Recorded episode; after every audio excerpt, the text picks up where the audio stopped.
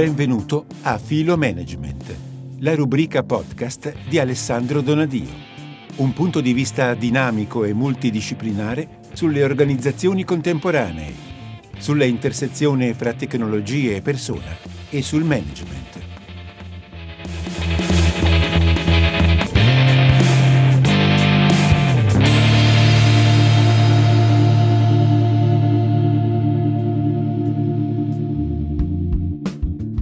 L'integrazione di strumenti di comunicazione volontari che diano conto delle preoccupazioni etico-sociali di un'organizzazione è una pratica ormai sempre più diffusa. Tra questi strumenti troviamo il codice etico. Questo documento definisce in modo chiaro degli standard di comportamento per tutte le persone che lavorano per un'organizzazione in relazione a tutti i loro stakeholder. Oggi questo strumento può essere scritto in una maniera nuova, in una maniera che incontra le caratteristiche del momento della comunicazione anche all'interno delle organizzazioni, vale a dire una comunicazione che si fa sempre più partecipata e capace di conciliare una dimensione top-down con una dimensione bottom-up ed anche peer-to-peer. Proprio di questo, proprio dell'incontro tra la redazione di un codice etico e di una scrittura partecipata vorrei parlare oggi con Alessandro Donadio eh, Social Organization Strategist e partner di Trea che ci potrà illustrare quali sono le caratteristiche di questo incontro. Chiederei per questo proprio ad Alessandro di dirci come potrebbe essere strutturato un progetto di scrittura partecipata del codice etico. Direi che il cuore di un progetto come questo è l'allargamento, diciamo così, della scrittura del documento. Quello che è molto importante è riuscire a convogliare pro- nell'ambito del progetto tutti gli stakeholder che sono impattati, diciamo così, dal codice etico. In realtà non solo gli employee, ma anche tutti i partner in ingresso, i fornitori e se il progetto ha una qualche ambizione anche i clienti che sono effettivamente portatori di interesse dal punto di vista anche dell'impatto etico dei processi organizzativi. Sotto profilo più, eh, più operativo questo è un progetto eh, proprio perché è partecipato che ha due dimensioni, due pilastri molto forti. Da una parte c'è il tema della conversazione e dall'altro c'è quello della scrittura vera e propria del documento ehm, la conversazione è una conversazione che si deve agire intorno tipicamente a delle parole chiave, questo per aiutare diciamo così, gli stakeholder a mobilitarsi su delle dimensioni che sono discutibili, che non sono, e non sono il foglio bianco per intenderci, questo quantomeno per la mia esperienza. E dall'altro la scrittura del documento che in qualche modo parte dalle riflessioni che eh, si stanno facendo nell'ambito del, della conversazione e in qualche modo si eh, riassumono, si articolano pian piano nel documento di struttura finale. Per scendere ancora più eh, operativamente si tratta in qualche modo di raccogliere su, eh, questo per dirla diciamo così anche in 2.0, di raccogliere sulle piattaforme che, di cui oggi abbiamo disponibilità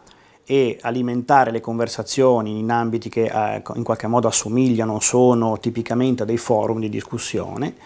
e eh, affiancarli per esempio a delle forme di wiki, di coscrittura nei quali piccoli gruppi di editing appunto rielaborano insieme eh, le discussioni che si stanno facendo sul forum. Quali sono secondo te i vantaggi di innovare le metodologie di scrittura del codice etico? Beh, allora, partiamo dal punto di vista della, eh, dire, dell'efficacia. Intanto l'innovazione è proprio il, la modalità partecipata, che questa è davvero un'innovazione, nel senso che questi sono documenti che tendenzialmente sono stati tipicamente scritti da specialist professionisti con grande stampo di tipo legale specialistico mentre invece oggi la logica è quella di allargare sempre di più proprio a tutti coloro a cui impatta. Quindi questa è, questa è veramente la grande innovazione, diciamo, pre-tecnologica, il fatto che questi documenti diventano patrimonio di tutta questa catena di relazioni che c'è intorno all'impresa. Dall'altra parte, eh, sempre in chiave pre-tecnologica, il grande vantaggio è che una discussione larga apporta tutti i punti di vista, non solo una separazione fra specialismo e, diciamo così, eh, percezione di chi è impattato dai processi, ma anche proprio una sensibilità più tipica dei vari attori che sono intorno all'ecosistema dell'impresa, perché un cliente non pensa come il fornitore, o quantomeno non, non solo come il fornitore, sente delle esigenze in termini di impatto dell'organizzazione etico-sociale e vuole esprimerli, vorrebbe che li si ritrovassero sul documento. E stessa cosa questo vale per i collaboratori, per gli employees, vediamo crescere tantissimo la loro sensibilità da questo punto di vista. Quindi diciamo anche un allargamento eh, proprio delle percezioni, possibilità di arricchire il documento di tutte le sensibilità. L'altro è certamente un po' più pratico naturalmente ed è che eh, le piattaforme innovative, le discussioni online permettono di allargare queste eh, questi scambi e questa partecipazione anche a numeri molto alti, pensiamo anche ad, ad, imprese che hanno una dislocazione territoriale molto larga, questo può voler dire davvero riuscire a raccogliere anche eh, le sensibilità e gli apporti di employees o di fornitori, clienti e partner che stanno anche molto lontano dal, da dove si scrive il documento fisicamente. No? Dico anche che peraltro eh, l'altro grande vantaggio è quello che segue la messa in opera di un documento come questo, cioè l'applicazione di quelle norme. Beh, questo noi lo sappiamo, anche questo è pre-tecnologico, noi sappiamo che contribuire a scrivere vuol dire già cominciare ad introiettarle, comprenderle, perché lo sforzo di contribuire a definire una eh, norma etica eh, in qualche modo mi autoimpone poi insomma, di, di, seguirne le indicazioni. Penso adesso anche alla, al vantaggio più tecnologico, pensiamo per esempio che queste discussioni possono durare per tempi anche medio-lunghi, cioè che i codici etici non siano mai chiusi una volta per tutti, ma che possano subire dei continui aggiustamenti progressivi a partire da discussioni eh, di fatti che sono rilevati nella vita di tutti i giorni, cioè i clienti rilevano una disfunzione di tipo etico, la segnalano, il codice etico può essere continuamente eh, riallineato, riposizionato. Pensiamo alla grande utilità, per esempio, su piattaforme di discussione come queste, di caricare anche documentazione che sia più informativa perché poi c'è il tema, dicono gli specialisti, si va bene, ma anche, c'è anche un ecosistema normativo, le persone non lo conoscono, come fanno a discuterne? Questa è una delle tipiche obiezioni. Beh, in piattaforme come queste noi possiamo educare in qualche modo, informare su questi limiti, su questi parametri e aiutare anche la discussione. Questo è un altro dei, sicuramente dei grandi vantaggi. L'ultimo che mi viene in mente rispetto alle modalità tradizionali è la forza eh, della perché le piattaforme permettono alle persone di discutere fra loro in non presenza e anche in tempi diversi. Questo facilita la discussione, l'arricchisce, cioè non perdo il contributo di nessuno perché su una domanda anche un po' topica, importante, io posso arrivare anche qualche ora dopo se non sono eh, fisicamente disponibile molto diverso invece rispetto al limite tipico della, delle attività in presenza dove naturalmente la sincronia è un fatto di, di grande importanza ma anche organizzativamente non sempre possibile. Quali sono invece secondo te le resistenze che si incontrano quando si prova ad avviare un progetto di questo tipo, che è un progetto che richiede una cultura pronta per essere accolto? Per esperienza io ho, visto sostanzialmente un tipo di resistenza prettamente manageriale, devo dire. Le riserve manageriali io le ho viste declinate in due, in, in due, ambiti molto specifici. Uno è quello che dicevamo prima, ma è un documento di tipo specialistico, chiede un know-how eh, assolutamente eh, consolidato altrove, di tipo legalistico, di tipo organizzativo, di conoscenza del business, quindi non ha nessun senso che, eh, che, che si proceda ad una forma di tipo eh, partecipata perché mancherebbero tutta una serie di strumenti alle persone per discutere. Ma questo è chiaro che si risponde con è vero ma no, nel senso che è chiaro che c'è un contributo di tipo strutturale e eh, specialistico, ma quello è il contributo che mette appunto l'organizzazione, che è first mover rispetto a progetti come questi. Questo non vuol dire però che le persone non possono rispetto a quel quadro di cose intervenire dando il loro parere e il loro punto di vista. Però questa è un'obiezione abbastanza tipica. La seconda invece, che è un pochino più di pancia, diciamo così, manageriale, è ma su temi come questi noi abbiamo paura che si scateni, diciamo così, una confusione generale impossibile da governare, apporti anche totalmente out of topics, come si dice oggi, ma in qualche modo completamente sfasati, oppure che si dia spazio a distanze di, di, di, del tutto irrazionali.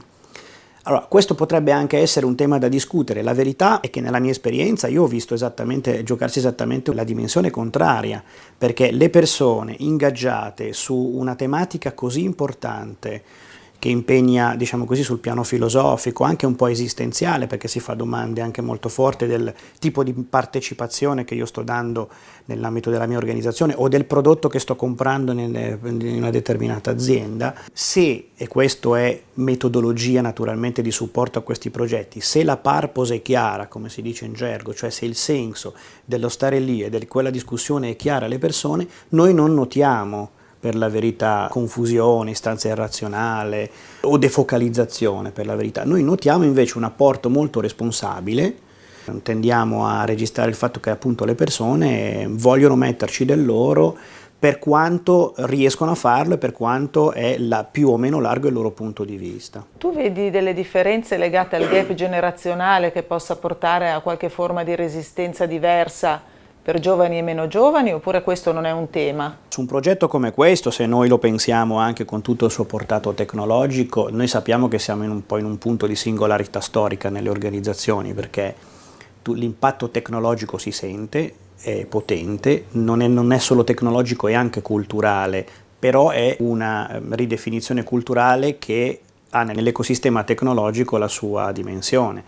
cioè le gerarchie tendono a scomparire nella testa dei giovani, i rapporti sono pensati molto peer-to-peer, non si fanno escalation il più possibile, è facilissimo andare su un ecosistema tecnologico e dire la propria per un giovane. Nello stesso tempo però devo dire, sempre guardando alla realtà dei fatti, nelle organizzazioni il know-how è ancora eh, organizzativo, è ancora nelle mani di, di, senior, persone che hanno molte ore di volo dentro quell'organizzazione, la conoscono, hanno sensibilità organizzativa. In fondo le organizzazioni sono impattate dalle tecnologie ma non sono ancora 2.0, quindi siamo in un momento decisamente in questo senso di singolarità storica, perché fra vent'anni è evidente che i giovani di oggi saranno i senior delle organizzazioni ma saranno anche digitali, quindi forse avremo superato questo gap. Quello che io vedo è che in questo momento c'è però un'opportunità di farle parlare queste due generazioni, perché se noi riusciamo a collegare la sapienza organizzativa, la sensibilità, il portato storico anche di questi senior con l'abilità dei ragazzi di entrare, dei giovani insomma, di entrare in connessione veloce fra di loro, di trovare subito il tone of voice, come si dice, ideale anche per discussioni molto forti, questi sono dei patti interni che possono creare veramente grande valore organizzativo e anche e anche abilitare un passaggio generazionale meno fratturato di quello che ci sembra di vedere in questo momento. Se tu dovessi dare un consiglio ai miei studenti che saranno comunicatori e che magari saranno coinvolti in un progetto di scrittura anche di un codice etico, che tipo di indicazione ti sentiresti di dare loro? Un'indicazione sicuramente è quella di approfondire moltissimo qual è il tessuto organizzativo e di business in cui insiste quell'organizzazione, perché sono molto diversi i business e sono, e sono, anche molto diverse le relazioni che hanno i fornitori, i partner, i clienti e gli employees fra di loro. Quindi non va assolutamente banalizzato, cioè quella della scrittura è chiaramente eh, l'ultimo tassello di un processo molto più complesso che di comprensione di quali sono le dinamiche e le relazioni. Insomma. Dall'altra parte di, di non avere nessun timore oggi come oggi, soprattutto per loro, di usare le tecnologie, anche laddove qualcuno ci stesse dicendo che attenzione però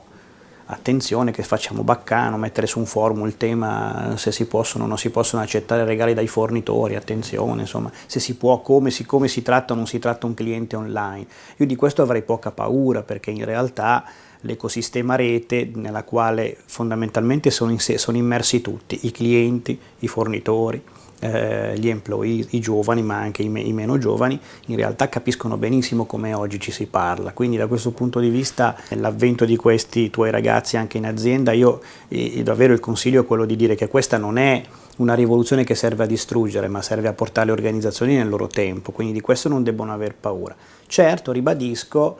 lo sforzo di incontrare, di parlare con le persone più esperienziate di quel business, di quell'organizzazione è importantissimo perché eh, vuol dire dare contesto poi a quel documento lì, vuol dire non scrivere delle parole vuote perché molto spesso credo su questo si possa anche essere abbastanza d'accordo, cioè la maggior parte dei codici etici sono belle parole, come dire, ma sono anche molto stereotipe, stereotipate, sono delle formule che dicono tutto e non dicono nulla, che spesso non sono collegate col ragionamento, non c'è la consapevolezza delle persone. Quindi su questo il viaggio della conversazione è importantissimo parlare con tutte le persone dell'ecosistema prima di poter dire che quel termine è giusto per codificare quel comportamento, quel divieto. Ringrazio molto Alessandro Donadio per il suo contributo, per averci ben illustrato come la scrittura di un codice etico può coniugarsi con le nuove forme di comunicazione partecipata.